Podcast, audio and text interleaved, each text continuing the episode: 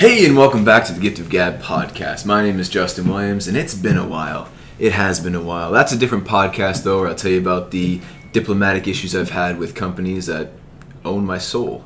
Moving forward, today I have a guest with me, ladies and gentlemen. You can probably tell by the name of the title of the show, but this guest has been here before. This is the second time. When this gentleman first joined me about two years ago, we actually set a record on the Gift of Gab podcast, which was only broken by the last episode I released. But this man held over 30,000 listens. I got DMs about this guy. I had questions about him, things I couldn't answer, so I just ignored them. But maybe we'll get to some of those today. A little bit of Q and A session. We'll see what happens. But ladies and gentlemen, this is one of my good friends, somebody who I consider, I don't, I don't like I said, a good friend. I have his contact information. I'm actually at his like house right now. It's fucking glorious. It's like a bat cave. It- imagine if Bruce Wayne lived here. The only thing he's missing is like the underground layer with the car on Lazy Susan, the oversized thing, and like bats. But ladies and gentlemen, please welcome the hottest up and coming actor in the GTA area, my good friend Chase Tang. Oh my god. Thank you for that kind, amazing introduction, Justin. I am flattered. Flattered and excited to be here. Oh, it's a great, it's great to have you back, man. Yeah. I haven't seen you in like a year and a half, two years. It has been so long. Man, time flies. Like you look great. You haven't Oh. changed a day. I feel like we never lost a beat, but time does fly because it was close to over two years ago when we last that, connected. Yeah, Yeah. which is when the podcast and you got busy with your thing. Yeah, yeah. with my thing. Oh my god, Yeah. we have a lot to talk about. We do. Oh, I'm so excited. Sorry, guys. I really got to check the audio on this after. Yeah. Moving forward. So, Chase, what is new with you? Yeah, uh, the past couple of uh, months, two to three months, has been a little bit crazy, a little bit nutty. Um, I think if anybody were to Google my name, they might kind of have an idea of the, the, the, the reasons and the different things that are cooking. But life has been a little bit on the crazy side for sure, which is good. It's been busy, crazy, but you know, no complaints. 'cause I think for most actors, that's what we want. We want to be busy and we want to get calls and we want to get um, things going. So um, no complaints whatsoever, but definitely has been beyond crazy to be quite frank with you. Oh, yeah. things like I know there's like we talked off the podcast and off the record and Mm-hmm. Things we can and cannot disclose. Yeah. But you've told me like your schedule, how you've been busy. Man, I've been like your number one like cheerleader. Like you just don't know about. Like so, I was at um. Do you know Tiffany Bloom by any chance? Tiffany Bloom. No, I don't. No. Okay. Um. I don't know if you guys have ever met, but I was at her birthday party recently. Yeah. And your name had, had been brought up. No way. I swear to oh God, my right? God. And I'm sitting there, and this one guy was like, "Yeah, you know, um, this one guy Chase Tang," and I was like, "What about him?" I'm like, "You want to fight? Let's go." And he's Oh, I like, "No, it. man. Like, I, I worked with him on this project, and I, I'm horrible with names. He was a- Yeah. he was a brown gentleman. Yeah. Uh, also an engineer, and Yeah, yeah. he was saying he's just like, yeah, we worked together in like background one time, blah Yeah. blah blah blah. Sweet dude, I'm just proud of his success, and I'm like, yeah, man, like, so like you're known within like this like Justin, oh, I've had a lot of people message me that I've done background with because I was doing background religiously from 2016 until 2018, and um, and a lot of people they've actually messaged me. They say, "Man, we've met because we did background." And the thing is this: I'm probably the quietest person on set. Like Right. anytime I do background, I'm the kind of guy who hides in the corner. I introduce myself to nobody, and Hat so I'm, down. yeah, very very quiet. So a lot of people they're like, "I feel like I know you." They're like, "I do know you because you used to always do background." I'm like, "Yeah, that was me." And then they're always like, "Man, I wouldn't have known. I would not have known." But they're like, "I always sense something a little different about you." Yeah. So I have had a lot of people reach out to me and say, "Man, we've met on on set on background." so it's funny you share that story. Oh, thank you so much. Yeah. Um, yeah, no, you, there is something different about you. Like I said, Mm. and like I think you mentioned that we had this like. Then when I met you, I, I was drawn to your energy into like Yeah. your, if you believe in chi, essentially. yeah. I was Yeah. drawn to this like Yeah. this nobility you have, Yeah. and this this humbleness Yeah. you have, and I'm just like, oh my god, I need to Yeah. hang out with this guy more. Which is why you were the literally the, when you set the record for the most uh, listens on Oh, this. I, I was if I had the budget, I would have got you like a belt or like a shot glass. Oh my God. if this, Oh if my this gets picked up and we go major again, I promise to get you something. Oh man, it's By all good. Our goal is to break, um, sorry, break a million. Let's do it. Let's, Let's do it, do man. Because the, the bar is set now at six hundred thousand. Yeah. Um, and just based on the follower count and my mathematics, this will blow up probably when the big thing that you were working on Yeah, gets yeah. Um, Yeah. noticed by the world. yeah. And I'm so excited to be a part of this. Likewise, likewise. Um, I feel like I'm living through you vicariously. I appreciate that, Justin. That is a huge, huge compliment. Thank you so much. So you were mentioning that you get a lot of DMs. Mm. How many do you get on a daily basis or weekly, whichever number works better for you? So I would say weekly, Weekly would be pretty accurate. Okay. I probably on a typical day, Mm. I'll get anywhere between 20 to 25 DMs. Okay, and these are a combination of people that I know to random people. Yeah. And the messages that I get are not short messages. Like, and it's it's so hard to not respond because when somebody pours their heart out and writes you a two or three paragraph message about they're like oh my god um, you know i heard about your story or whatever and so inspiring can you tell me about xyz it's so hard to like you almost feel like you want to share everything with them but at the same time when you multiply that by 20 30 people and then also these other emails i have to answer to with my agent with my manager with all these other commitments that i have to do it's just so hard to kind of connect. So on a typical day i would say 20 to 30 and i wish they were short answer questions but they are bloody long and So it's so yeah. funny you mention that because when um, when I flew out to LA, Yeah. which is how I met Joe Rogan, which we'll discuss Yeah, later. yeah. Um, a bunch of people who again I've worked background Yeah. with or whatever it is, they had sent me a message and just like a random person at the show messaged me, and I was exhausted over three emails or messages. i'm telling you man you answer five your whole day is gone it's shot because Yeah. you want to make it sound personal. Yeah. You're like, oh my god, you know, thank you so much for X. Y, and it's not just one it's it's a back and forth thing A so little like yeah. so like that's the thing is like sometimes a whole day i will communicate with like five to seven people and these could be people from different people who dm me to to uh, people in the professional world and like you just feel like you feel you were so productive but when you look you're like man i've only contacted five or seven people throughout the whole day Right. so sometimes it's because it's not just a one answer it's like there's back and forth Right. and then it takes time so it definitely could be very exhausting and i think it's one of those things where i'm so appreciative and i wish that there was a more efficient system that you could that you can kind of connect with people and i think that's why things like podcasts and youtube videos i think is amazing to be able to connect closer to people and at a at a larger scale so it's not a one-to-one Of course not. Yeah. Exactly. And I, I feel exactly that, which is why Yeah. um, when you had called me that one day, Yeah. like, telling me all this information, Yeah. I immediately wanted to get you back on the podcast Yeah. for obviously because I miss you. Yeah. number one. I miss you too. Thank you. Yeah. And number two, because I remember when I had my little blip there when I was in LA, I got three messages. Yeah. And I thought, if I had a blip and you have a fucking like volcano eruption of this information, I can only imagine Yeah. the surplus and the validity of things just coming your way, whether it's positive, negative, or Yeah. indifferent. And I'm assuming these are things you want to address. for sure Um, I don't know about you, but with my material on stage, I do get kind of hated sometimes. yeah. I don't know if you've been hated. Yeah. I would kind of like to see how if you were. That'd be kind of cool. Yeah, Just yeah. because like I see you as like perfect goddess. oh Or my god, sorry. you are too kind Thank you so much. Um, but one thing which got a lot of feedback from me personally, um, and from my fans and uh, maybe your fans, was your Mm-hmm. Uh-huh. daily routine. yeah Right? Has that altered in two years? Um, it definitely has. It has altered, but I've also stayed very true to um, the core of it. Mm-hmm. You know, and my daily routine. Like I, this is a question where I get so so often, and that's why I feel like for this to be on the top and the first thing we discuss, I think is amazing. oh, Christ. So for myself, I I think anybody who follows me, whether on Instagram or Facebook, I think they probably know that I'm a big fanatic around like diets and working out and stuff like that. Right. But that's on a very surface level. I am actually I wouldn't consider myself very spiritual, but I would consider myself somebody who really guards my mind um, very well. So my mental game is like there is a gate and there's a lock in the front and it's fully shut. So I'll give you a, a example. When I go to sleep, I completely shut off um, my phone in the in silence. So that means when I'm sleeping, there's no way that anybody could contact me. Not even vibrate, nothing. Everything's fully shut off. Right. And then I, I have this um, sleep app that I use where it tracks my sleep and it tracks my snoring, everything. So I know exactly how many hours of sleep that I get, and I also know when I hit deep sleep, you know, soft sleep, all that stuff. Right. So my sleep is down to a science. Now, every morning um, when I wake up, usually I will go and um, you know if I need to go uh, take a leak or anything like that, and before I if I'm gonna go back to sleep, I never look at my phone ever. Right. So that is one thing that I do very different other people. I control because the moment I op- I look at my phone, the floodgates open. So I'm Oh. very particular when I look at my phone when I don't.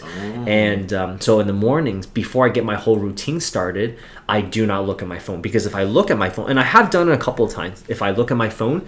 I will feel a little anxious. I'll feel a little anxiety. I'll get a little bit sweaty in the chest. And next thing I know, I can't fall back to sleep because I will get a whole bunch of emails, a whole bunch of things I need to address. Right. And these cause um, they kind of cause a little bit of that adrenaline rush and then I can't go back to sleep course, and it could course. mess up my sleep. So that's the one thing I'm very particular is when I check my phone, when I don't. So I think anybody who knows me, they think that I'm on Instagram and Facebook 24 7. Incorrect. So I know that is the impression that the world has, but that is not true. I do it in blocks. When I go work out, I do not carry my phone with me, and I work out sometimes, uh, at least every day, but sometimes I work out twice a day. So when I'm working out, I do not look at my phone. Now, in terms of um, my daily routine, when I get up in the morning, I am a huge slit stickler when it comes to water, so hydration. So I drink a tremendous amount of water in the morning. And um, that's one thing that I am very consistent. And I've done that for the last two, three years. And I stayed consistent to that. No matter I took that from you. yeah, no matter how busy or how unbusy I am, I'm very consistent with that. So I would say a typical day, I would probably drink maybe about anywhere between 4,000 to about 5,000 milliliters of just pure water So every single liters, day. four liters. Yeah. Exactly, yeah. And uh, so in the morning, usually I'll do about a thousand to two thousand first thing in the morning, and it just kind of starts up my system and everything. And then, um, and then, um, and my dental hygiene is like, I would say it's probably, if not among the best in the world. I mean, my dentists say I'm like the top one one one percent. So I've Oh, got, shoot. I'm very particular with using like uh, a, a, a a water floss, a Oh um, yeah, a, a t- yeah, water floss. Also, uh, like obviously flossing, obviously like electric toothbrush. I've my electric toothbrush. I think is like 150 dollars or something like that.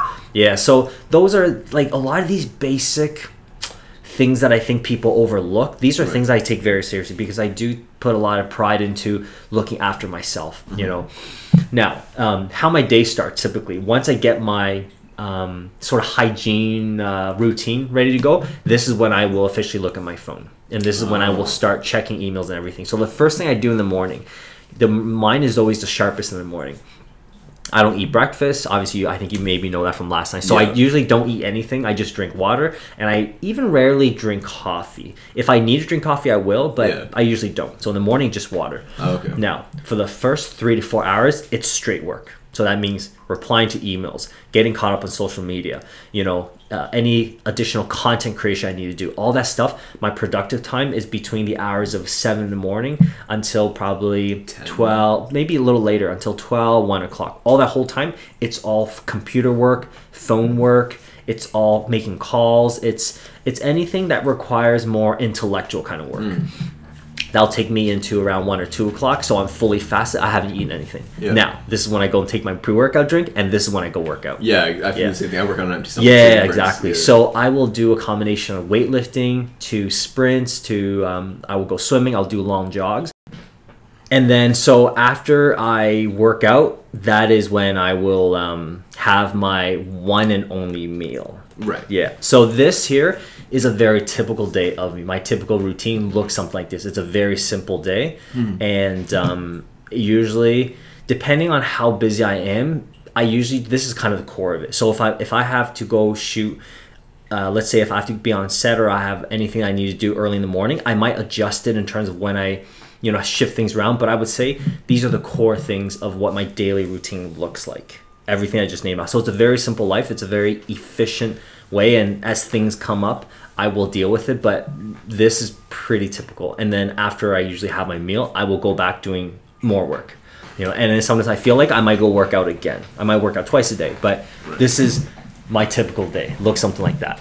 So what is your workout routine? You mentioned like a bunch of cardio there. Yeah, like- yeah, yeah. So my workout routine, um, I usually will either do uh, a bodybuilding routine, or I will go swimming in uh, the local Good Life pool, or I will do sprints just outside, or I will do jogs, and then I stretch pretty much every single day. So among these four to five things, Right. pretty much every day I will do one of these things every single day. Sometimes I'll do two of them. So my workout routine, to give you an example, if it's a day I'm going to go weightlifting, I will go to the gym, I will lift weights, and then after the end of my um, weightlifting session, I might hit the treadmill for half an hour. Right. Okay. Yeah. Or sometimes if it's a nicer day, I will go to the gym, work out, lift weights, and then on my way back, I will park my car at a parking lot and then do sprints for like another half an hour. I remember you telling me this. yeah. You're so kind of guy. I like, so my workout routine is very it's very simple to follow and it's very sometimes people they stop working out because life gets very busy. So Right. for me, I try to squeeze it in where I make it easy for myself. So if there's traffic, I'll pull off on the side of the road and I'll just do sprints. Sometimes I'll do like a thousand push-ups just you know at my house if, if the weather's not good I don't want to go out. So I try to make it as efficient as I can. But in terms of um, my sort of weightlifting, it's very bodybuilding specific. So it's you know I, I, I do isolation exercises like if I'm going to do arms I only do arms. If I'm going Right. to do chest I only do chest. Exactly. You know just kind of following those those big muscular guys you see on you know like Of course. yeah, so I, I do that and then I do a lot of the sprinting, swimming, jogging, and stretching. So that's pretty much my workout routine. Well, it was cool. Like when you when I walked into your place, Yeah. very very nice. By the Yeah. way. Um, I noticed one thing you don't have, and I thought you would, but I just kind of missed it. Was those uh, those pull up bars? Yeah, right there. Which I oh okay there it is. Yeah, Wow, that's I'm right there. idiot. Yeah, yeah, yeah, that's it. pull- yeah, 'cause I bought one from uh, National Sports, and it's like Yeah. one of those like Hang up on the doors. yeah yeah, Yeah, So those are like amazing. The wide bar, and I like Yeah. I changed my life. My, my back's never been Yeah, so strong. yeah. Because I go to like a shitty gym, and it's always taking Just taking- I'll tell you, man. I like to I like to do the whole five tick thing. So one tick, two tick, three tick, five tick, one two. You know Yeah, that thing, right? So I I like to keep track. And sometimes if you literally every night, okay, or night, but every other night, if you just do let's say twenty pull ups, you will be surprised. In a week, you could bang off like five hundred pull ups, like just and you feel nothing. Like you're like I'm not even that tired, and and it just like but having a pull up bar is tremendous. I think and I and I think that is amazing. You have that. thing. It's funny. You, it's so cool you mentioned this because Joe Rogan was talking about it. He's like, you know when like when you're not really used to, to dieting, whatever. it is, somebody's Yeah. like chips, and you Yeah. yeah. casually have a chip. Yeah. If you replace that chip with like a workout, like just Yeah. like a, a, a dumbbell Yeah. or a, a pull up bar, for Yeah. example, that that now becomes your release. Yeah, for sure. Because most people eat when they're bored. Yeah. So if you're bored, I'm gonna do pull ups. And Yeah. I, I was like, would I do that? And I thought about it, and I was like, well, so I went out and bought one. And my God, like I'm doing 70 pull ups now, wide bar. Amazing. And like my back feels so good. Yeah, Um, you look great. Thank you so much, Yeah. man. I actually wore the shirt 'cause I'm like, it's kind of tighter. Shows my biceps. Chase it, I love appreciate it. it. I love it. I love it. Um, also, by the way, thank you for the, uh, the whiskey. I believe it is. Oh, my dad. oh, man, That's, pleasure, uh, you're too kind. Too kind to me. I got to bring you uh, a gift sometime when I come back. No, back. man. The you being here is a gift in itself. Oh, you're too Yeah. kind. And I'm, I'm, like I said, I'm very proud to be one of the few people that knows about this hidden back cave. so, and I won't go around obviously sharing this information. Yeah. Um, we do have a lot to talk about, so For sure. On this. Um, we've hit a really high point with uh, with your workout routine. Very passionate about that. We're gonna get a bit lower because I don't want to end the podcast Mm-hmm, Yeah, on something sad. for but sure. We're gonna talk about your battle with depression. Yeah. Now, is it just depression? Is it anxiety? Oh, is it? man, uh, it was um, it was a, it was everything. Of, I would say everything that you can imagine on that on that list of mental illness. So I would say mental illness is probably the more accurate um, the more accurate uh, description. So my first time experiencing anything like that was when I was um, 15 years old. Okay. So it was a time when my hockey career was like going nowhere and when I grew up, all I like hockey was my life, and I grew up with a lot of people who have, um, you know, they've played professionally. A lot of them made the NHL. So when you're kind of around that, it does take a bit of a, a hit on you when you kind of grew up with that. And maybe some of these guys you're better than. Yeah. So yeah, around 15 years old was the first my first battle with depression, and I remember I went from being depressed to completely losing my identity, where I ex- I developed extreme panic attacks, extreme social phobia. So that means when your whole identity is tied to something and Right. somebody takes that away so at that time it was to hockey mm-hmm. so because i was no longer as good or as dominant as I, I i wanted to be or whatever you just feel like you're you feel like your self-worth is the size of a pea. You know you go from like something to now you're like an ant. You're so small. Right. so I remember I was I would be sitting in the first time I noticed it was I was sitting in chemistry class and I put up my hand to about to give an answer and I had a full blown panic attack in the anticipation of about to talk. And then I noticed it severely. Was when I was about to do a presentation and I couldn't do it because I I literally I was so nervous I couldn't talk and then at that moment I knew something was wrong so my mom took me to see a psychologist but at 15 years old was my first experience with um with um, depression, panic attacks, and then developed into social phobia. Where when I was in public talking with people, I would be nervous to the point where passing out in these things, it's not even on the scale. Like if passing out is six out of ten, I was at like a twelve. Like you were, it was just like it was beyond death. It was scary. So thankfully, it only lasted for about um, less than a year. I went to see a psychologist and I got it fully treated, so I was good. Now, um, I don't know if if other places have covered this, but I did also experience um, depre- uh, not so much depression. This time it was more um, massive anxiety. This this one here, and Right. this was around the time, probably one year before I met you. It was around um, the hardest time of my life. I think anybody who knows me personally will will know this. The month of August, September, October, November of 2015. Those four months, hands down, was the hardest time my entire life. Yeah, why? 2015. August, September, October, November. I ex- developed um, extreme, extreme anxiety attack. Like extreme. Like it was like um, so I was working the corporate world and it didn't go as well as I wanted it to. And I there was a time when my corporate career went very very well, and then things kind of took a massive turn.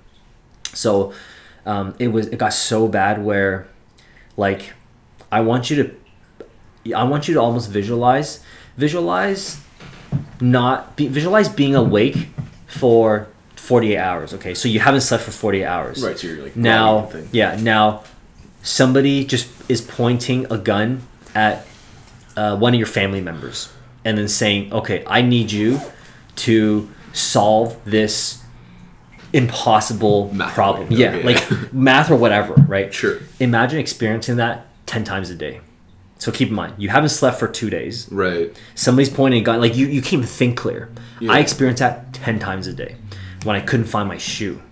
Can you imagine like like you just you like you experience that uh, when i when my when my girlfriend sort of raised her voice i would feel that. So it's like that intensity where literally you haven't slept for you we already know. When you don't sleep for a whole day you already know how messed up you feel. Yeah. visualize that by two days. So your your chemical everything is off. You're not thinking clear. No. and then somebody points a gun at your family member and saying i need you to i need you to solve this impossible task. You're like like so the whole day just literally every little thing that i'm dealt with i, I experienced. And it was a very tough time. So i went to see a psychologist and then um, thankfully only lasted you know four or five months and i got treated. But it was it gave me an appreciation of how how fragile life could be. And I, I would say having if i didn't experience these things i wouldn't be able to have the empathy that i have today and being able to empathize with people who experience mental illness and who experience stress in life because it was such a scary time for me. And i pray that nobody ever went through what i went through. But if i didn't go through this i don't think i would have the broad understanding of life and the struggles that we go through and the pressures the unnecessary pressures we put on ourselves. Right. and also um, i wouldn't have an understanding of how do you make your life so simple that it's efficient it's pr- it's productive but you eliminate a lot of this negative stuff. So my battle with i think mental illness um, it in a way i mean it was a blessing because it made me a lot stronger. It, it, gave me a lot of tools that i need today to succeed as a, whether it be as an actor or as a professional. But it was a very scary time. And um, it was hard is is an understatement. It was beyond hard. It was like I was there was times I was suicidal and stuff. So it was Really? yeah, yeah. It was it was scary, man. Like I Did you ever try anything? no, I never try anything, but there were times when if I I remember I would be driving and um thinking that man, if a car just side swiped me, I feel like I wouldn't even You'd be okay with the yeah, like I was like I'm totally cool to die. Like and it wasn't like I was at peace with my life. I was just like I I didn't want to live and um you know and yeah, it was a scary time for sure. Very very I- scary, yeah. So Yeah. I've never had it to that extreme. Yeah. But I've been to the point in my life where like I've first off, thank you for sharing that story. Yeah, number yeah, one. yeah. Um, now to be selfish. Um, Yeah. and add a little humor to this. I've been in that place where I've been so okay with life, but like I'm like whatever. It's just kind of it is what it is, and if I die right now, it is it is what it is. I just Yeah, accept it. yeah. and that's a scary thing in life. It is. And I feel like now would be a good time to do some non-advertising about the helpline for Canada suicide For prevention. sure. We definitely need to bring more awareness to Of it. People need to know they're not alone and uh, mental illness is everywhere. And um, it's it's it's something that is so how would I say it? It's so easy to fix, but it's so hard to make the decision to fix it. Like they're so you- fragile. It is, and it's just like because if people just take certain actions, they could they could fix it, but they could have a million valid reasons why they don't want to take action. Right. You know, and so it's it's very fragile. It's very complex. Yeah. Exactly. I'm actually going to read the number right now for anyone who uh, Do it. Do it. Yeah. So the Canadian Service uh, Prevention is suicide prevention is one eight three three 456 4566. It's offered 24 hours a day, 7 days a week. Um, et mon famille était à Québec. Le téléphone numéro est 1866 appel. Uh, 24 hours, 7 days a week. Uh, merci pour ta attention. Um, so moving forward from that, um, yeah, thank you, man. I'm kind of emotionally moved by that. Actually, Yeah, yeah. I, I know because I remember you had mentioned it kind of briefly in like a conversation when we had uh, we met on set again for the first time. Yeah, not yeah. set, but um, dinner, lunch, whatever. Yeah, whatever the yeah, yeah. You, you briefly mentioned that. Yeah. like had just kind of started and you just got over a huge hump in your life. Yeah, But yeah. I think 2015 at the end of it was shitty for a lot of people. Like I lost my aunt coming on five years ago. Oh man, sorry to hear. Uh, yeah. was- yeah, sorry, four years ago. 2015, Yeah. four years ago. Uh, actually, this month. Yeah. Like October's never been a good month. My, my girlfriend just broke up with me like last week. Oh man. Um, OSAP was like, "You owe us money again" because Yeah. Doug Ford's grant. I'm Uh-huh, like, "What the hell's uh-huh. going on with my life?" Right? yeah. But no, and things like, will turn around. of course, that's Yeah. the thing, right? And it's hard in that moment Yeah, yeah. to to feel that way, and you know, I feel like there's a reason why it all happened, and I'm speaking with you right now Yeah. on a very personal, selfish Yeah. level. So again, I thank you. Yeah. Your fans, thank you. My yeah, fans, thank for you. For sure. And I Um, and I think on the whole mental illness, depression, anxiety, I think a very big thing is, you know, I've experienced a lot of hardship in these last, you know, 10 years and I feel like life doesn't need to be as as layered and as complicating as we make it. And I'll and I'll elaborate on that.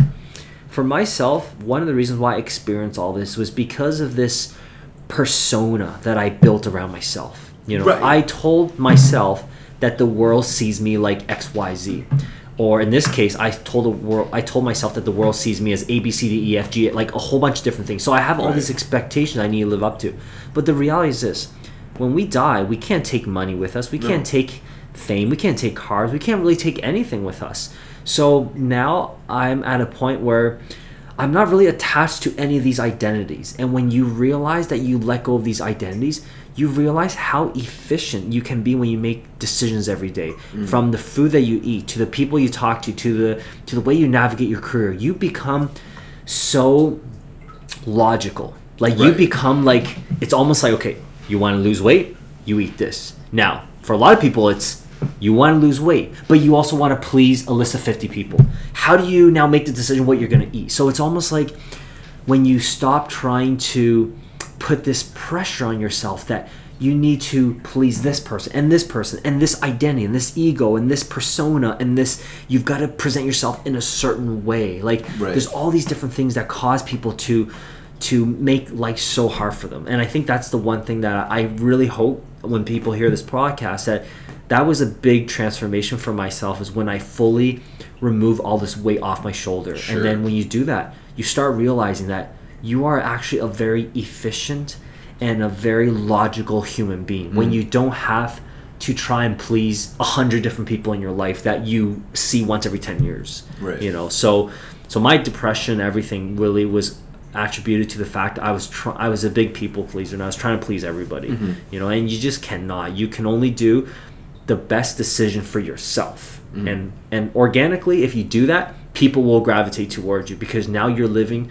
your life to your full potential. But if you're trying to do things for a gazillion other people you can't reach your potential at all. Right. yeah. So that's kind of my my piece around the mental illness and about just really trying to um, do things so that you are maximizing yourself you know? You're trying to bring yourself to the best version of yourself. Mm. You're not trying to do something so you can get the the, The okay of somebody else. yeah. yeah. And you'll find that when you when you like for instance in your case justin if you make yourself like the best version of justin people will naturally gravitate to it's crazy. It's just like people will now they will now love you. They will now be fans of you. They will now like appreciate everything you do versus when you do something to try and please other people. It's it's a very funny world that we live in when you just take yourself to the best that you can and everybody's potential is different but if you can maximize yourself i'm telling you your world will change. The people that will come into your life will be golden and the people that will leave your life will be negative people and that's the way you want to live your life. That's personally, I, I think I need to hear that today. Like, thank you so much for that. yeah. And like a lot of people who, who need to hear that. too. hopefully yeah Yeah, I mean, when you when I, when I because I I sent you a text message and like explaining my situation of how last week was kind of shitty. you Yeah, kinda told me, uh-huh. man, like you like you're an A plus guy. You know, Yeah. uh, your attitude's second to none in life, and you know it happened for a reason. You'll find somebody better. And I was like, exactly. if for some reason it was just it, it meant so much more coming from you. Just I'm myself. telling you, man, like- the reality is that and if any of these girls listen to this man i was not a popular kid in high school i mean i was not that popular in university either and there was a lot of girls that i really liked a lot and Mm. um, they didn't give me the time of the day i was literally your perfect friend you know your your friend zone technically you know? oh, the worst. Yeah, and and the reality is that um, you know when I look back now, I realized that everything happens for a reason because they weren't right for me. Because mm. if I if they did happen to like me, I would completely change myself to try and to turn myself into somebody that they would have liked, and that would not have allowed me to reach my full potential. So when I look back at it, when you when you stay true to what you're good at and what you're passionate about, there will be people that will leave you and it hurts at the start. But you have to understand that it's like I know it's gonna sound cliche to say it's for the best, but when you look back at it, you will realize it was the best thing that could have ever happened to you. But right, Right. now, I know it's everything is fresh, so it doesn't seem like that. But when you look back at it, the people that come in and out of your life, when you look back, you will realize, man, like it, I couldn't have wanted any better. All these girls that I obsessed over back in the day, had they wanted to date me, I don't think I think my life would have turned out a lot differently from various aspects. That's all I can say. Have any of them DM'd you since? Uh, Uh, Justin, you know what's so funny is that um, it's true. yeah, yeah, like I, uh, I like. So I mean, me and my girlfriend, we got a great relationship, right? And I kind of joke with her. I'm like, you know, babe, this girl I such a big crush on. Do you mind if I, you know, like hang out? But we're just joking around. Yeah, but yeah, yeah. um, I think it just it, it will happen, you know, when when people who who um it, and not only girls, but there's people that have kind of ignored me over the years, and then they kind of reconnect and say, "Oh, hey, listen, we should," and it, will happen. I expected it, so but there definitely has been, and it's it's not even a temptation, but it's just one of those things where you kind of look back at it and you say, "Oh, you know, it's it's it's, it's a little bit funny, like the fact how how things turn around when for the longest time you would have wanted their attention and you wanted to be a part of their life and they really didn't give you the time of the day and then now um, now they you know they're um, they would love to um, you know hang out with you or, or be in touch and it's yeah but it's I think that's just the way things are I think people are always um, they will always gravitate towards people that can maybe bring a little bit of value and I think it's just human nature I think maybe at that time I didn't really have any value that I can bring to the table but maybe right now I have maybe a little bit more value than I could could have brought maybe when I was 17 18 years old so I think so I think just human nature it's nothing against anybody It's, yeah. I mean, it is what it is. Like when I Yeah. um, like, like I bring this up too when I was when I was flown to LA. yeah and um, like I, I, I posted like you know I was gonna be a VIP for, for Jim Jeffries. Yeah. I had to go to a show and I had to be backstage. Jim Jeffries the sales talk guy No, the comedian. Jim Jeffries I feel like I know he's done a lot of motivational stuff right No. he hasn't He's a stand-up comedian. you'll have to show me a picture of him later okay Yeah, yeah. He's uh, the Australian comedian. Has a huge bit on gun control. Okay, okay. I, you you've probably seen a snippet of I it. feel like I probably have yeah, So I got to I got to be back my Yep. fans for this time Yep. and time again. But I was backstage, got to meet him, got to meet Forrest Shaw, whatever it is, and I posted on Instagram Yeah. The VIP thing because I'm gonna flex a little bit because fuck, I worked for this. yeah. and I had people who I haven't spoken to in years Yeah. just, just message me, and I wasn't angry at it. I was just more interested as to like, is, is this why we're speaking? Because I bring value I know, to you. I know, Is and it like, whereas they probably didn't give you the time of day before. right? exactly Yeah. right. And yep. even when I um when I show my transformation Yeah. photo of where I was 240 yeah. and then it was 170. I had I had people messaging me too, either yeah, like congratulations or yeah, like oh my god, let's catch yeah, up. yeah. But it's weird because I've seen these people like like my photos before Yeah, or whatever it is. yeah. But now this is like a big career boost for me. And now you want to get my interest.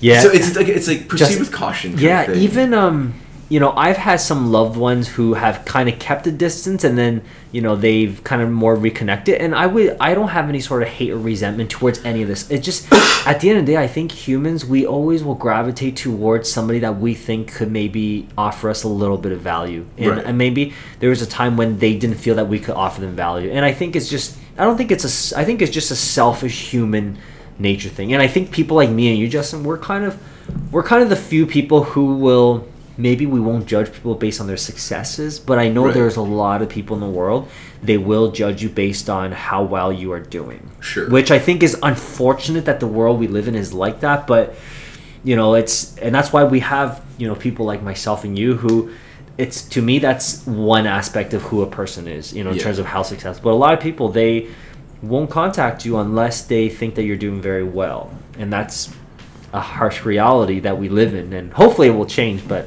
we'll see. C'est la vie. Yeah.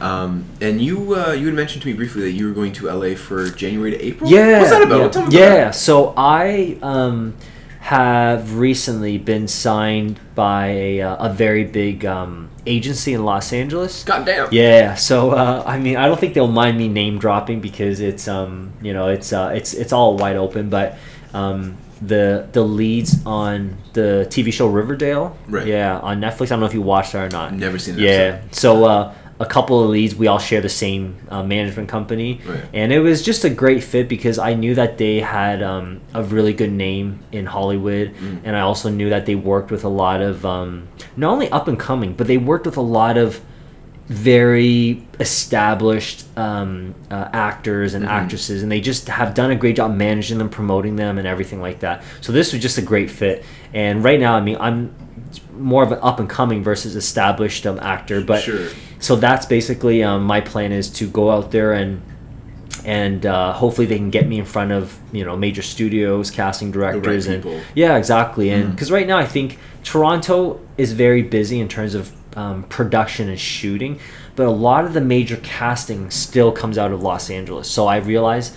Um, I need to make my presence in Los Angeles, so that's why I'll be um, living in Los Angeles for a couple of months in in the new year. You know, with this new management company, and so I'm you know excited and also uh, nervous where I, I want to make sure that I can um, make an impact when I go out there. Yeah. So um, so that's kind of how that came about. I was kind of searching for a management company, and they, these guys, you know, we, we connected, and it was just a great fit. Happened to and work. yeah, so far it's been good. They've um, they've gotten me some opportunities for self taping, and, and I expect it to be a, a very fruitful collaboration uh, on both ends for sure. Man, I'm so Yeah. excited for you because Yeah. like, um, like I go to LA probably once a year to do Yeah, some shows or whatever yeah. it is. So I'll try to time it where you're there and I'm there. You can come catch a show. Yeah, for sure, man. I mean, like at the end of the day, I think anybody who is in the entertainment business, you know, I feel like if if you don't sort of try and lay some some foundation LA, you're kind of selling yourself short. Just A because, thousand percent. yeah, because there's so much going on in Los Angeles. Like for instance, I've been told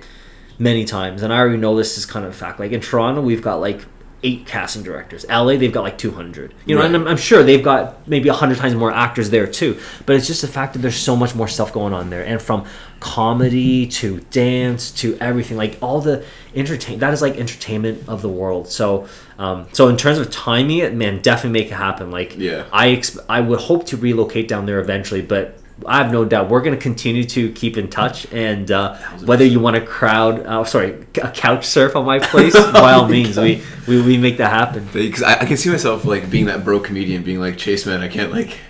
I can keep your fridge stocked, that's all I can do. like, No, like, man, you'll do well. I have no doubt. Oh, thank you so much. Because like, uh, you you've been there for me in terms of like acting. You've messaged me being like, "Hey, sorry, um, like I can't go to this acting class. Do you want to like buy this ticket from me?" Yeah, yeah. And as sweet as that sounds, um, I've had to reject it a few. Yeah. times. I think I've offered twice Yeah, yeah, that. yeah. And I've, I've turned down. But the fact you think of me is, is very impressive. Now I'm sure there's a list of people you have. Yeah. You're like this person. This Yeah. Person. The fact I'm on that fucking list Yeah. is just impressive. I'm like, my God, thank you so much. Yeah. Um, so if you ever like, you know. If I'm ever couch surfing at your place, 100%. uh, God bless. Thank you so 100%. much. Um, and if I can even just meet people through nepotism, because that's networking at that point, Yeah. I would be more than thankful just to shake the hand of someone. For sure. Like, For sure. You're too kind to me. Yeah. Yeah. Um, I'd sp- spoken to you earlier about when I was in LA that I met Joe Rogan and you wanted to Yeah. hear the story. So I'll tell you the story now because I don't think I've ever told my fans the full story, but here's how it goes. Um, at the time, my then girlfriend and myself were going to LA to meet a few friends. Yeah. And I'm friends with the producer of the Jim Jeffries show. Yeah. Um, his name is Tommy Caprio Yeah. and he's always inviting me back to LA to come back to. He wants me to actually go see sh- another show with him. So uh, maybe maybe from LA we can do that together. Yeah. go see Jim Jeffries show. Yeah. Or he, he does um. There's new girl he, he manages to. Uh, she just did a comedy roast. Forgive me, I can't remember her name, but she tore the shit out of everybody on it. It was Yeah. really popular. Oh, yeah? He does her show too. Yeah. So I'm gonna see if I can get on both shows. Yeah. But regardless, um, so when I was there, I, I was VIP. I got to meet uh, Forrest Shaw, who's his number one, Jim Jeffries' number one opener. Yeah. Uh, I got to meet JJ Snake, who's his like opener as well. He did a show in Canada. Yeah. Um, and then Tommy Caprio came by and he gifted me and my then girlfriend a VIP pass. Yeah. And he said, "Stay here," and we got to stay with like a buffet table. And I was like, Amazing. "Holy shit!" Like this is like, and I'm trying to like introduce my girlfriend to um, like a bunch of people. And she's, Yeah, like, eating food and I'm yeah. like, or whatever it is. It's like really awkward. Yeah. And then a slew of people start coming Yeah. in to fill in the the stadium Yeah, for his yeah. uh, to record a show. Yeah. And I go to walk out, and this girl named Cindy stops me, and Yeah. she goes, uh, "I'm so sorry, but you can't go this way." And Yeah. I said, "Well, why not?" And she's like, "Well, you're VIP. You have to wait." Yeah. And I've never had that experience. I'm like, Interesting. I have to wait for what? And she's like, "You'll see." And then um, music went on, and then like all the VIP people walked out. Like, there's people who I've seen on TV who I can't remember their names. Yeah. But I sat next to Betty White's agent. Yeah. Right, sweetest lady I've ever met Oh in my, my life. And I was like, "Oh my god, you're so nice!" Like, Yeah. And sitting on our like in our chairs were our names. That's And, like, Justin. Williams, is, and I'm like, and you know, my, my dick has never felt so big. I was like, "Oh my god!" Oh, man. So I'm sitting on Sunset Boulevard. Yeah. Uh, at Palm Beach Studios. Sorry, Yeah. uh, Palm Beach Studios, not Sunset Boulevard. I'm sitting at Palm Beach Studios, seeing one of my favorite comedians perform, and Yeah. I get to take photos with him afterwards. Yeah. It's fucking amazing. And Tommy Capra comes up to me because him and I have only uh, emailed back and Yeah, forth. He shook my hand, and he said, "You know, it's an honor to meet you. Um, do you want to go see Joe Rogan tonight?" And there was a moment of silence where I'm like, "Don't ask me dumb questions." Yeah. Of course, I want to Don't tease me, man. yeah, I'm like, how can, how can I do this? Yeah. And the way it was, it was my then girlfriend, Betty White's manager, myself, and then Sean Spicer was sitting to my left. Yeah. Now, Sean Spicer, I don't know if you know who that guy is. Sounds familiar. He was Trump's secretary of press. Okay, secretary, okay.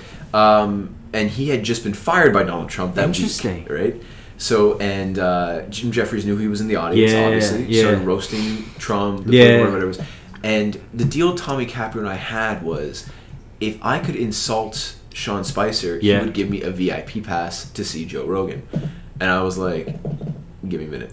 So, No way. so Jim is just laying into the Republicans, Yeah, just going off yeah. on Trump and everyone who's associated with him. And Sean Spicer's not laughing once. Nothing. Just arms crossed like that one guy. yeah. Like that one substitute. Yeah, yeah. And I turned to him and I'm like, guy, just because you don't get it doesn't mean it's not funny. That's so funny. Right? Oh my And, god. like people around me lose their shit. Tommy reaches over, high fives me, hands me a ticket. so And- that's how you got to Joe Rogan. That's how I got to? Joe Oh Rogan, but I was insulting Sean Spicer. That's incredible. So they were being serious. They weren't. They were messing with you. No, they're 100 percent serious. So I'm like, oh shit! It was it was technically VIP at the Improv, Yeah. but Joe Rogan was performing that night. Wow. Now, if you've ever been, if you when you go to LA, please go to the Improv or the Comedy Club one time. The Yeah. Comedy Store. It's Yeah. fucking phenomenal. I will. Yeah. Um, there's three rooms at the Improv, and guaranteed there is an A-list celebrity performing in one, two of those rooms. yeah. At that time, there was the open mic comedy. There was somebody else I've never heard of, and Yeah. then Joe Rogan. Wow. So I walk up with my VIP, and I went two tickets for Joe Rogan, please. And the girl behind the counter went, "How'd you get this?" And I said, "Oh, well, this is when I like kind of name drop a little bit." And I was like, "Well, you know, I'm friends with Tommy Caprio." Blah, blah, blah. Yeah. Insert the story. yeah. And she goes, "That's fantastic, but the show's full." And I'm like, "But, but, but this is VIP, right?" And she's like, "You can't get in. It's a fire hazard." And she's like, "We can give you tickets to another show."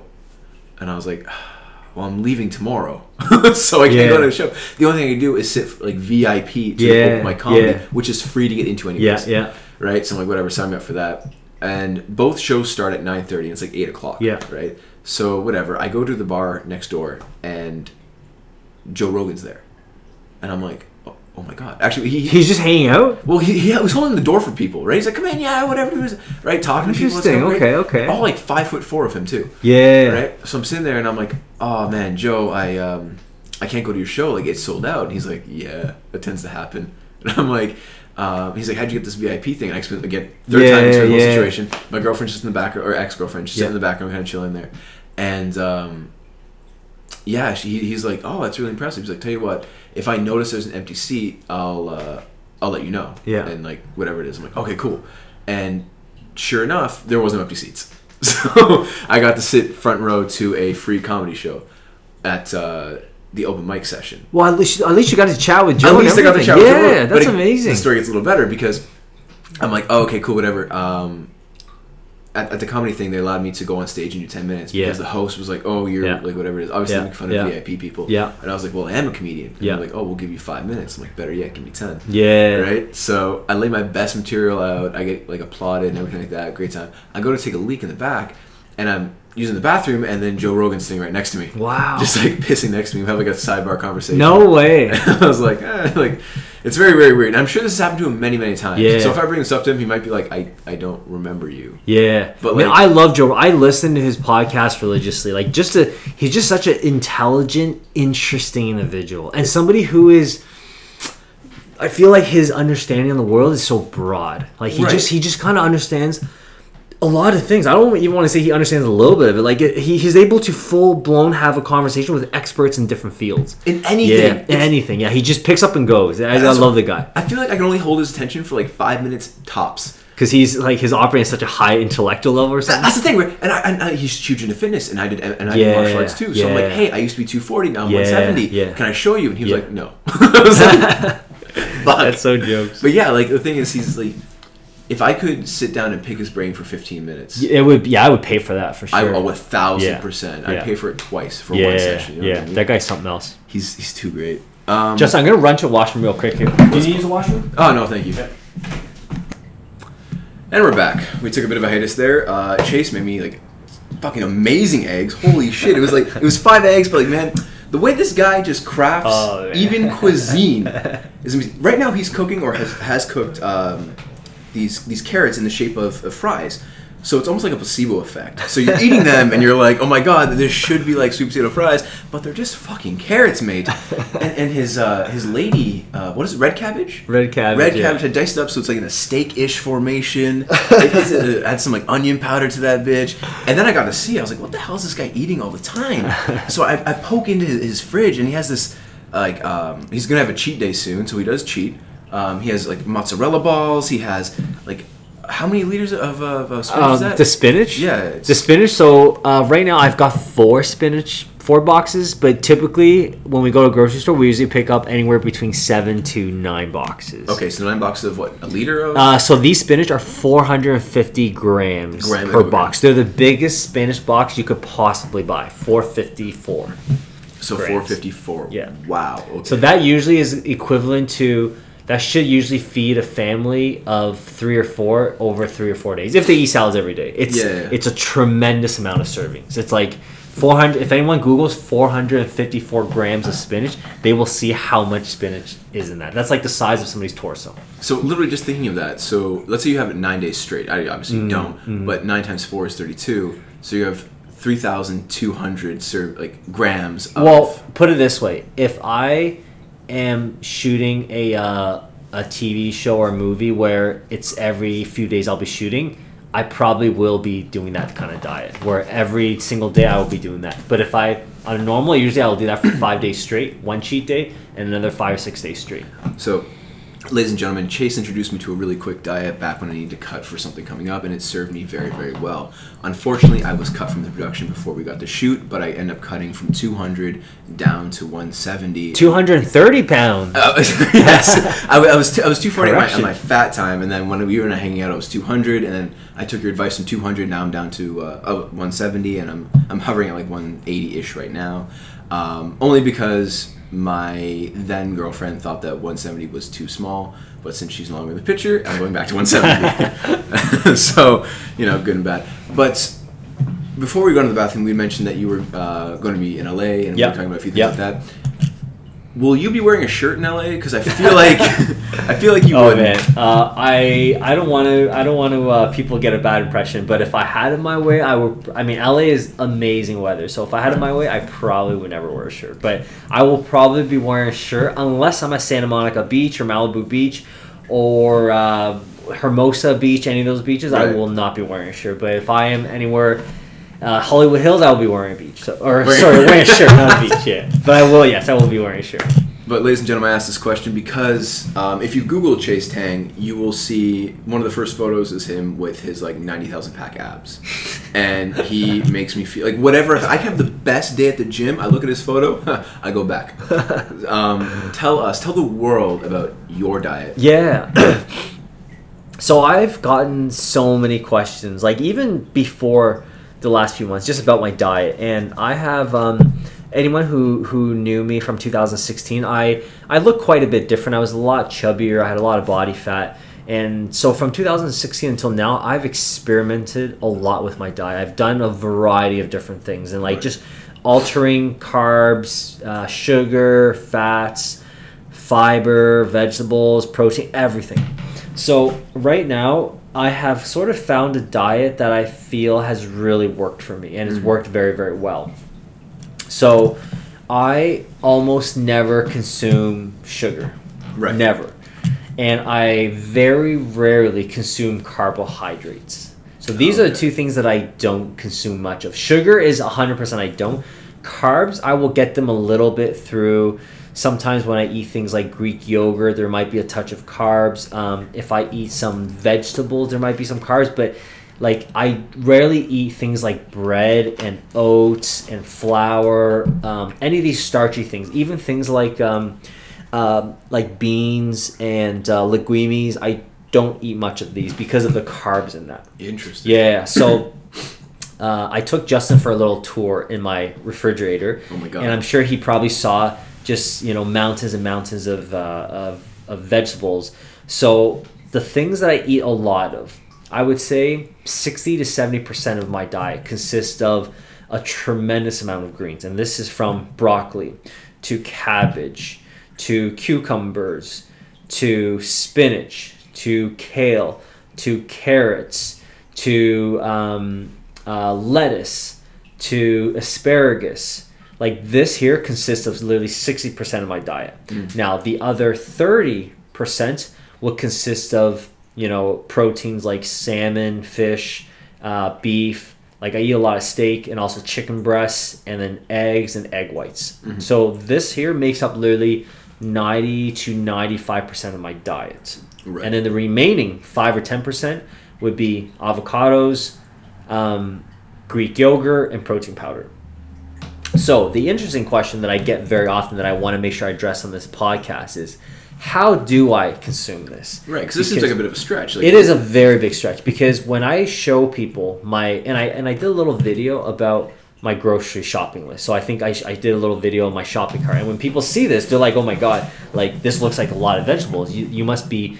You must gonna stock up for like a whole month or something, but typically that's for like four days worth. Yeah. So people are always wondering, how do you manage to consume 454 grams of spinach every single day? So there's two um, there's two appliances in my house that I use religiously. First one is my Ninja blender, and I'm not endorsing any particular blenders. Yeah, I'm not. I'm not endorsing any particular blenders. I just happen to have a Ninja because I think they're efficient to use and it's great and it's a good size one. So, but I think there's amazing blenders out there. But I think anything that can blend. Um, anything that's frozen, I think is great. So I put all my spinach into the freezer, and uh, and then so it stays very fresh. And when I want to make it, I will I will take it out of the freezer and then throw it into the blender with two bottles of water. Now, when you use a blender and you use water, you will be surprised how much more you can consume.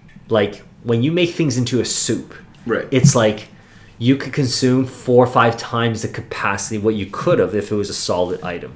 So usually after every workout, not even usually after every single workout, I will always make myself a smoothie. Mm. So I will put literally 450 grams worth of spinach, and I encourage all my listeners to Google that amount because I'm telling you, if a skinny guy like me can consume that amount of spinach, which is equivalent to I think a whole family's worth over the week, easily anybody could do it. One like if I could do it, most people can. Quick thing: How tall are you and how much do you weigh? Uh, I'm probably about five foot. Uh, I mean, everything online I think shows me as five nine, five ten. But I think my exact height probably five eight and a half. My weight, I'm anywhere between hundred, depending on the timing, but anywhere between 150 to 160 pounds. Okay, Yeah, so that's how much I weigh. So I would definitely be on the skinnier side, a lighter side, I would say. I'm just trying to get Yeah. a visual for, for listeners. Yeah, 'cause I'm, for I'm, sure. I'm almost 6'1", Yeah. and almost 170. Yeah, So yeah. we're not that far apart. Yeah, yeah. So I. I have a very good uh, appetite, and I can consume a lot for my size, for my height, for my weight. Right. Um, so,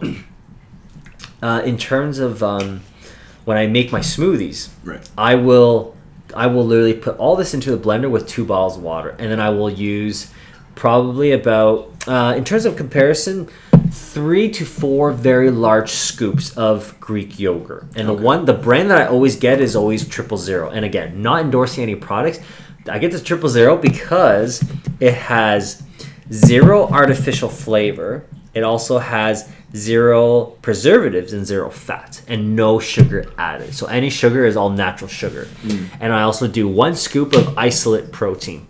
And isolate protein is the stuff that they drain and strain all the bad stuff out of it. So it's the purest form of uh, protein powder.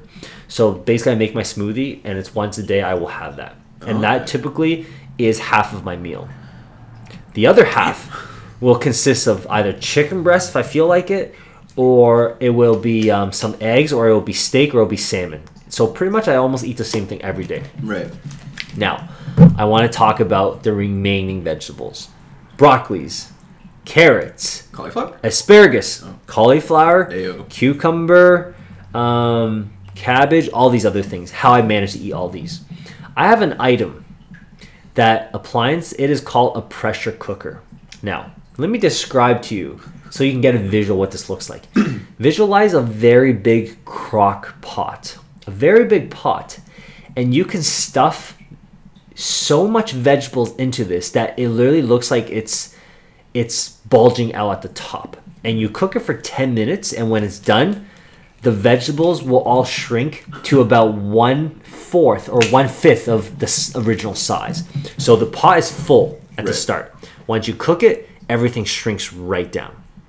So that means you can almost consume that in one meal as well. So the amount of vegetables that I am consuming in Correct. one day, in one day, I am confident to say it is equivalent to the average person's monthly vegetables.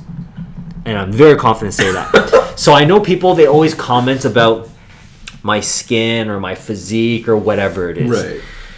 the amount of vegetables that I consume in one day, and there's so many benefits to vegetables, but I just I already know it is so. If I'm comparing to somebody who eats very healthy, I would say it's probably what they consume in one week because I've seen what people consider eating healthy, and if we're basing it based on amounts of greens, very few people I think consume as much greens as myself. So my blender and my pressure cooker, these are like my these are like my my baby? secret weapons, I Oh, guess if you want to call it that, because these are two appliances I use almost on a daily basis, and simply it just allows you to consume so much vegetables. Mm.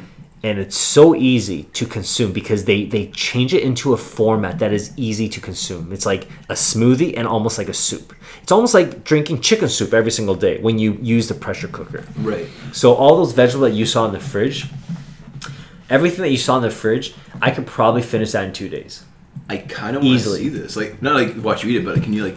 I do want to make it because I do want to do a YouTube video of seeing people so that For people sure. can witness me make it and stuff like that. If you think it'd be worthwhile, I can make one and show you right now. I would. Well, first off, I'm selfish and want more food always. Yes. But would I'm- you want to try it? Of course, I would want. You want to try it? Eventually. Let's do it. Let's. Okay, we're gonna either if you want, we can put a pause. I'll make one for you so you can taste it. Because I'm telling you, Justin, if you do it, man, Right.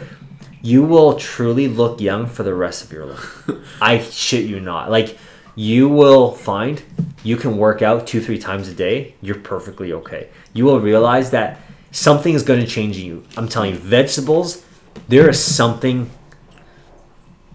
unique about vegetables, and I never discovered it until like these last six to seven months. Like it changes you. It's crazy. But I will make you a smoothie today. And I want you, and I want you to watch me make it because Yeah. I'm telling you, it's so easy to down and it's like a lot of times i will make a smoothie put them in four water bottles and i'll just go out for the whole day. And that's all i'm going to eat all day. And i'm telling you if you think my energy level is high right now Yeah, i yeah. can maintain this for 24 hours. So if you make some, can I take some home and then 100% I'm, 100% we're going to do it tonight. Before you leave i'm going to make it for you and we're going to i'm going to show it to you. No, a, very like off random question. Yeah. Can I come over for dinner one day and just see like the whole shebang? Hundred percent, yeah, hundred percent. Oh. Like the only reason why we've, you know, we've kind of kept things so closed doors because it kind of does, you know, it's not like we were worried about people judging us, but it's we don't want to freak people out. We don't want because, like for one, me and my girlfriend, we only eat once a day, so that is already a little bit odd. Like very few people do that. If I work out twice a day, I might eat twice a day, but most I only eat once a day. Yeah. and it's just one of those things where um, it's just so different, so different what people are used to. But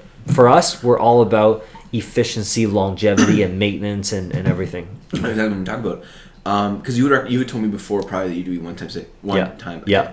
Um, I've tried that for myself, and it's not that I couldn't do it. I just felt like I got more lethargic near the end of my time. Uh-huh. So what I do is I don't have three meals. I take that one meal but divide it up into three times. I'll Yeah. So I have like a third of the meal at breakfast. Yeah, yeah. Third of the meal at whatever. Just I like my metabolism getting started. I like yeah. of green tea with my yeah, breakfast. for sure. That's just it works, listeners. That just works for me personally. Yeah. Uh, but you know, like try Chase's way. You can try my way, or try your own alternative way. So Yeah. two. It, it's experimentation is so Exper- important. yeah, yeah. Everyone's body's so different. You got to find something that kind of works for you and that you can stick with, and that is you're seeing good results. I think it's so important. and that's the thing. And I typically don't have dinner this late, Yeah. but I haven't eaten yet. And you saw me snacking on, on Yeah. like, on, on whatever. And I'm so gonna make like- you a smoothie before you leave too. Oh, I'm so Yeah. excited for this, man. That's Yeah. my breakfast tomorrow. Uh, I'm gonna hit the gym before. I, anyways, I got I got a lot of shit to do tomorrow. I got a set I gotta do. But Cool, anyways, cool. Enough, enough about me. Back to you. Um, so, is there anything more about your diet you want to discuss? Um, so I don't add salt to my food. and so- I remember you did it one time, no? For the Um, chicken, the the um, boiling it. I would very rarely, almost never. If I do add anything, it might be Himalayan salt. Maybe occasionally I'll use soy sauce at home. I do have soy sauce, but I rarely will use it. Right. So these are these. So what I eat from Monday to, I would say Monday to Thursday, is very different than what I eat Friday and Saturday because I plan my schedule around auditions, and and I also so the way that I look right now, Justin. Yeah. Today is Friday, right? If you see me on Monday, you would think I look a little bit different. Probably. Yeah, and simply because I try to adjust myself for the camera, I try to adjust myself, you know. So like, because there are times for myself, I, I feel it's smart to, to um, you don't need to look camera ready seven days a week because you're not shooting seven days a week. You're only No. shooting probably once or twice a week. So you just got to make sure when you are shooting that you look very camera ready. So my diet adjusts a lot depending on that. And I know a lot of people who fail with diets because they try to be camera ready 30 days, 30 times, or sorry, 30 days a month. They make it a career versus like a lifestyle. Exactly. You've got to make a lifestyle because if you make it a career, you're going to burn out. Yeah. So for me, I, uh, me and my girlfriend, we like are obsessed with sushi, and I think I mentioned this on the first podcast too. Yeah, so like am I. nobody, and anyone who's listening to this and has seen me eat, anybody who thinks that I don't eat, all I can say is you guys don't know me because anyone who has seen me eat, they think I have a massive binge eating disorder because I eat mountains and mountains and mountains of food. So before this podcast had actually started, or it was during the break one time, um, I was teasing Chase about this because him and I have actually never gone to sushi together, despite us being like relatively close. And then he called his girlfriend down just to confirm how much, how many cheese wontons he ate, and it was something like sixteen or fifteen, which is like, do, do your the place you go around here, I'm assuming it's Yeah. local. Do they order by twos or by ones? They so every time you order, you can the orders are by one. So if you do it, you would only click one? fifteen. Yeah, Oh you, wouldn't, my you wouldn't God. click like seven. You just click fifteen. Yeah. Because I was gonna say every every place I've been Yeah. to, cheese wontons They always give you two. twos, yeah, yeah. So I'm sitting there, I'm like, did she only have one? Like that yeah, poor girl. yeah. No, she. I think she may have had three or four that day, but like anyone who thinks that I eat healthy seven days a week, they have their information wrong because I am obsessed, in quotations, with deep fried things. I'm obsessed with ice cream. I'm obsessed with anything that is the most unhealthy things you can think about. I love them, and I would eat them every day if I could. Yeah. Yeah, but the things I Who just wouldn't? don't do because I yeah. But the things like so I know people they think that they think that I'm this person who just doesn't like eating those things, buddy. If somebody is addicted to unhealthy things, it's me. But I just don't eat it because I'm kind of you know I know what I should eat and what I shouldn't eat. That but willpower. I'm telling you, the willpower, my willpower is very strong. Because I, there's people I know, they think that I don't like eating. So they're like, oh, it's easy for you, Chase, because you don't enjoy it. Buddy, trust me, I enjoy it. You don't eat 15 cheese wontons if you don't enjoy That's the unhealthy. thing. Yeah, no, exactly. Oh, Yeah, man. and I'll eat like eight or nine scoops of ice cream. easily. Yeah, like it's it's it's it's disgusting how unhealthy I'll like literally we just went for sushi. I think I had maybe I think six banana tempuras. Have you had those deep fried? Yeah, I had six of those. Nine. Justin, this is for dessert. We're talking. Okay, I was gonna haven't, say- I haven't even talked about the main course yet. I don't even wanna hear that. I haven't even talked about the the torch sushis and the and the, and the makis with all the mayo on the top and like the- Spicy crunchy roll. yeah, and like the shrimp tempuras and like the um the cheese the the cheese scallops and the cheese mussels. Man, like Can we go to sushi sometime, bro? we, we definitely should. So regarding my diet, um, I eat very healthy from Monday to Thursday, and then usually one day a week I will eat very very unhealthy, very You unhealthy. have to, yeah. But only once a week. It's not a whole day unhealthy eating, and I will not limit myself. I, I will just eat until I feel fully satisfied, and I feel, you know, and usually it will it will be a, a little date with my girlfriend or something like that. Very rarely would I have a cheat meal by myself, but pretty much that is my diet in a nutshell. God. Yeah, yeah. Damn. And it's so when people see these pictures that I take and stuff, you know, it's um, it was like literally two or three days ago when I ate unhealthy. You can come in if you want. How's it going? You're you're being recorded now, so. You can She say recorded it. Oh, Yeah, the this- girlfriend just made an appearance. My sushi, my sushi partner right there. I've been trying to get her on this podcast too to She's talk about shy. but she is apparently shy. Yeah. You want to say something? Uh, I'm, I'm, I'm good. You guys do it. I'm good. just gonna try. Yeah. Do your thing. I think it's a small success that I heard her voice on this. Oh, okay, cool, cool. Yeah, play it. Yeah, Check like show it, show it. It's all good. Yeah, eventually. Um, we can edit it out if it's something Yeah. we obviously don't want, or Yeah. she's too uncomfortable with it. Um, moving forward, that's amazing. Yeah. One thing I do have a question about though is you didn't mention the brand of your pressure cooker, and I think that is unfair to The brand, that you right? mentioned. You know what? Let's uh, let's see what brand that is there, because I don't even know. All I know is I use it religiously, and it's amazing. And I actually, if you're curious, I can show you how to use it. It's it's like magic. So the one is called Instant Pot. Instant pot. Instant Pot. Yeah, that's the brand. Instant pot. It Oh, okay. costs like I think eighty dollars or hundred dollars, Right. and it will literally. I want people to get a visual. It will turn mountains and mountains of vegetable into almost like, like uh, almost turn it into like a slushy type of a veggie where you could. It's almost like, it's almost like um, it becomes like a soup, like a sauce, if you want to call it that, Right. and it becomes so easy to digest. I want you to visualize like broccoli, kale, cucumbers mm-hmm. turned into like a very a sauce that you could use with steaks, use with chicken, use with eggs, and it's like and it's, it surprisingly does taste very good. But if you eat it in the raw form, it's very difficult. I can imagine so. yeah, I your feel like jaw would be very sore. Yeah, I- I get, like- you would be eating all day because you couldn't do it. I have a joke about this actually. Yeah. I kind of I didn't retire. I just kind of like swapping it out about how I hate sprinkles on my ice cream Sprinkles, yeah. because I've, I've spent my time working out my jaw with my meal, whether it be a steak or whatever it is, and I just want ice cream, something that slides down my throat. I don't, I don't, I'm, already, Yeah, yeah. I'm already fatigued. I don't want Me to too. I'm the same way. Right, I hate sprinkles. Yeah. Also, I need. Sorry about that. My uh, my laptop. She's getting old nowadays, and. Oh, yeah? Forty percent doesn't actually mean forty percent. It means you have about forty seconds to put a charge. Oh, into no me. way. That's what happened. I was like, oh shit. Give it give it time to kind of reload if you need. No, no, it's good. We're recording now, so uh, fantastic stuff.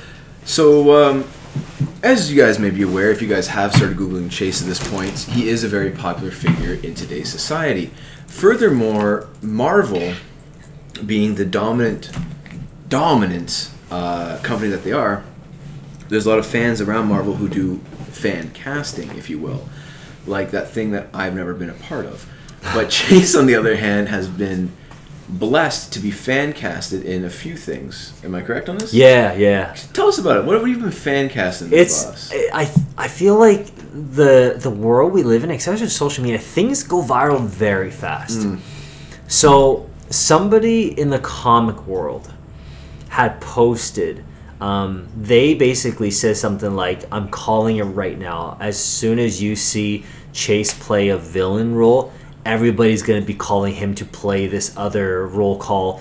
Um, it's it's um it's a villain roll call Namor, and it was a uh, it's a character that I don't think they've ever made a movie out of it, but supposedly his he's supposed to be in Black Panther two as a villain, Right. and it's like a lot of it is all just it's all kind of just uh, nothing has been confirmed and the reality is i don't even know if um, marvel even knows who i am or kevin feige or, or sarah sarah finn who does a casting for i don't even think they even know who i am but everything kind of blew out of control where if you type in my chinese name into google um, and then you put in Marvel and Namor, you will see pages and pages and pages of content. Like it's like rumor is that Chase Tang is playing this, and it's and it kind of just went viral very very fast. And this was like over the course of two or three weeks, not even a month. Right. So I had a lot of comic people actually message me and say, "Hey, what can you tell us about this? Like,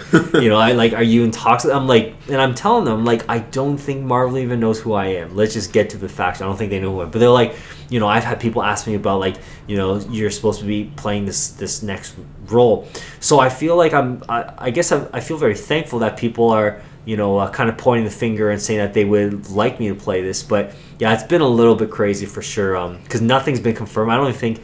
I mean, but it's yeah, it's the fan casting has been people have created fan pages about this role. Yeah, and then they would send me these.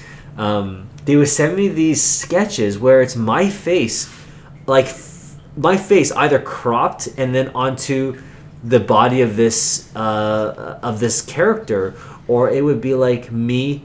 There was one where the lead of Black Panther 2, it's like me holding him up by his neck, like as if I'm like beating in the main superhero. Like it's crazy. Yeah, so um so all this has kind of happened uh I think it's starting to die down, I don't know, but for the month of September it was definitely a little bit crazy. Like it was almost like I like I almost felt like I had another role in the in the works just because of all the action, all the pr- like I would even call it press, but it was more fan casting press you know but it was uh, a little bit crazy and that's that's kind of uh, where that one went. Yo, anything can happen though, man. yeah i mean it's it's like this is i don't even know if this project is a green light what what things are going to go from it but it um yeah i've had a lot of people dm me about this and saying yo is this like legit? Are you do you could cast? I'm like no like let me just tell you, I don't think Marvel knows who I am. Okay, so Right. I think it's just fans somehow are like, oh, you know, we would love if you played this role or that role, and I would be so honored if I if I got tapped on the shoulder to play that. But nothing has been confirmed. It's all just kind of fan casting. if this happens where Marvel comes to you and goes, "Hey, we want you to play Namor," um, you have all the power in the world. You have the deck of cards in your hand. You can you can be like, "All right, sure," but I want like my fat friend here to play like this, and I'd be like, "Yeah, right here." Like, Yeah. I want to be like your sidekick. That'd be awesome if you got Yeah. that. Like, I'd be so happy just for you. Just like, I'd probably like just be in your trailer. Yeah, for sure. We should definitely work something out. Yeah, if that if that day comes, man, I would be so blessed and definitely pitch you, package you along with You're it. so Yeah. Do You're too kind to me. This man's just been gassing my tires the whole time. oh my god. Um, Jesus Christ, guy. But you you've been in roles before where it, it caused you to, to relocate in within the GTA. Yeah. Within wherever you have to go. Um, and I found out just recently you're an avid traveler. You fully enjoy going Yeah. to like foreign countries and Yeah, figuring yeah. things out. Tell us about that, because you know there's a stigma behind it. You got to be like 90 years old. You have to be like, retired. You have to be a billionaire. Yeah. Tell us what's that, what's that about? So I have been very fortunate to have traveled to I think I'm up to 30 countries now around the world, and uh, I can rhyme them all off, but it would I would probably have to review my list to make sure it's accurate. But a lot of countries in Europe. I've been to a lot of countries in Asia, pretty much like every single state in the U.S. And um, I think I have uh, I've fallen in love with traveling, especially these last few years, because I've realized how much it really opens your world. You really get to see, you get to really understand how different and sometimes how efficient or how inefficient another country operates. And it just completely innovates your mental game. Like you just become so open minded and you become you almost become like I think I've heard some of these billionaires talk about like how traveling has helped them make more money and everything. So one of the big misconceptions I, I that I want to share with people is I've been very blessed that I have been able to travel to so many countries around the world. Right. But a lot of people do believe that you have to be rich to travel. I'm just gonna put on the record. I'm not rich. Like I would not consider. I would consider myself comfortable, but I'm definitely not wealthy or rich. Right. And I have traveled to a lot more countries than I think majority of people that have a lot more money than me. Number two, I think a lot of people think that you have to have this abundance amount of time. You know, I think Justin probably knows me better than anyone else. Is like my schedule is jam packed from the moment I wake up to the moment I sleep. I have very little free time. It took us a month to plan this interview. Yeah, Like, yeah, like so- I, I have no time. But for me to be been able to travel so much, it completely proves that misconception uh, is false. That you need this abundance of time to travel. Now, the third one is people say that you travel when you're retired. Right. I would just say that if you're not going to travel when you're young and healthy, and you're going to wait until you're like your body is terrible, like what if you just use common sense? What are the chances of you traveling when you're unhealthy versus if you don't even do it when you're healthy? Mm. So the main thing, you don't need a lot of money. You don't need a crazy amount of time, and you definitely don't need to wait until you are in your old age and retired to travel. Mm. So how I've been able to travel so much. a lot of the expenses in traveling, okay, comes down to accommodation and uh, and flights. Right. Now, depending on when you book your flight, to give you an example, why I've been able to travel so much and at a budget and been able to do things so efficiently. If you book certain times, a flight could cost you, let's use a number like a thousand dollars. If you book another time, it could cost you as much as three hundred and fifty. We're talking three times the savings. Yes. All right. Accommodation works the exact same way. So you could book a time where it could cost you two hundred dollars a night, or you could book a time when it only costs you seventy dollars a night, but you're getting the same quality of flight, you're getting the same quality of accommodation. It's just the timing is different. So you have to sort of understand when the high season is and when the low season is. Right. And if you can plan around that, you could travel to a lot of different places at a very affordable price. Anyone who knows me knows that I will not eat or stay at a very crappy place. I was gonna So- say, you're pretty- yeah, yeah. yeah. So I try to live the best that I can, and uh, but I try to do it at a at a at a at a way where I'm not gonna kill my bank account. Right. So the other thing is this: when I go traveling, it's very rare that I go only to one country. Because if you are flying to, as an example, if you take a flight from Toronto to Asia, that one-way flight is very expensive. But when you're in Asia, if you fly within Asia, it's a lot cheaper flying within Asia than it is from Montreal to Toronto. And a lot of people don't know that. to give you an example, if you want to fly from France to Germany, one-way ticket, it'll cost you less than $100. I was gonna say when I was Yeah. in Germany, we kind of like were flirting with the notion of going yeah, to France. yeah. And it was like you can take a train for X amount of Yeah. hours, and it's like twenty bucks. Exactly. And so you could literally fly from Switzerland to Germany to Ireland to England Spain. to yeah to Italy. All these countries probably for 400 four or five hundred dollars. Just all a whole bunch of one way tickets. Okay. Right. But if you want to fly from Toronto to Europe, that one ticket might be a bit expensive. Bro, even Toronto to Vancouver Is expensive. Same fucking country. Yeah, it's so It's like a grand and change. I know, and that's the thing is that um, we're so you have to. So when people don't have traveling experience, it's so funny. People assume if you fly from Toronto to Vancouver, if that's 700, 800 bucks, then flying from France to Italy, two different countries, must be even more expensive. Incorrect. Yeah. It's like eighty dollars. So if you're able to understand which countries fly to which countries, mm-hmm. you can budget yourself very well. And another little trick that I use that I want to share with people, I take advantage of layovers. So I'll tell you exactly what I mean by this. There are some flights I will intentionally on a vacation I will book where there's a very long layover, like a night or two night layover, or whatever, Right. and you get to country hop. So there's been times where I would literally spend a day and a half in Ireland, and like for the same cost versus if I was to uh, do like a direct flight without stopping to Ireland. You just literally and I've stopped in Amsterdam. I've stopped in like I've been to Amsterdam like three times. I've been to Iceland like three times. I've been in France twice, Italy once, Spain three times, Turkey three times. So like you get to really maximize um, like if you understand the system and you understand how ticket pricing works if you understand which airlines um, fly to which countries you can better plan so one thing that i always do is this if you know there are certain countries international that you can fly from toronto that are very affordable amsterdam is one of them iceland is one of them um, there's a few other countries. Turkey is potentially one of them as well. I know England's pretty cheap too. England's not bad. It's pretty affordable too. Yeah. But there's countries that are expensive. Like if you want to fly from like Toronto to like I think Russia to like uh, to certain countries where they don't fly there often, it's expensive. But if you fly from England to Russia, it might be cheap. So you have to understand which countries fly to which countries, mm-hmm. and if you can, and it literally it takes five minutes to understand that. You know, and there's also things where a major city like New York City or Vancouver or Montreal, they also fly to certain countries for very affordable. So if you can find out, and these things, you don't need to be a rocket scientist to figure this out. It literally takes five, ten minutes of research. Anybody who has a computer, who has internet, can figure it out. And that's the thing. If you understand a system, you could do what I had done travel to a gazillion countries with a very short amount of time. I was able to visit, I think, over 20 countries in the span of I think three years. And most people, they tell me that their goal is to visit one country every two years. I'm like, buddy, at that pace, you are never gonna visit enough countries. So like, and my and I've brought my girlfriend along.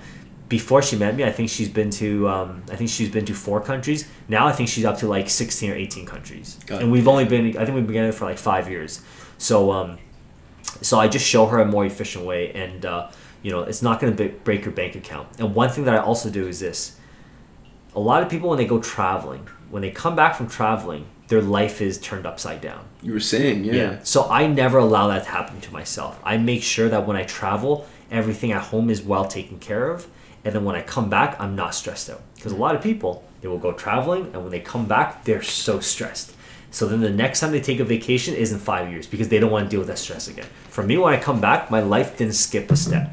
Right. You know, so when I go traveling, I will go anywhere between 10 to 20 days max. I will never go beyond 20 days. Number one, you get a little bit behind in your life back at home.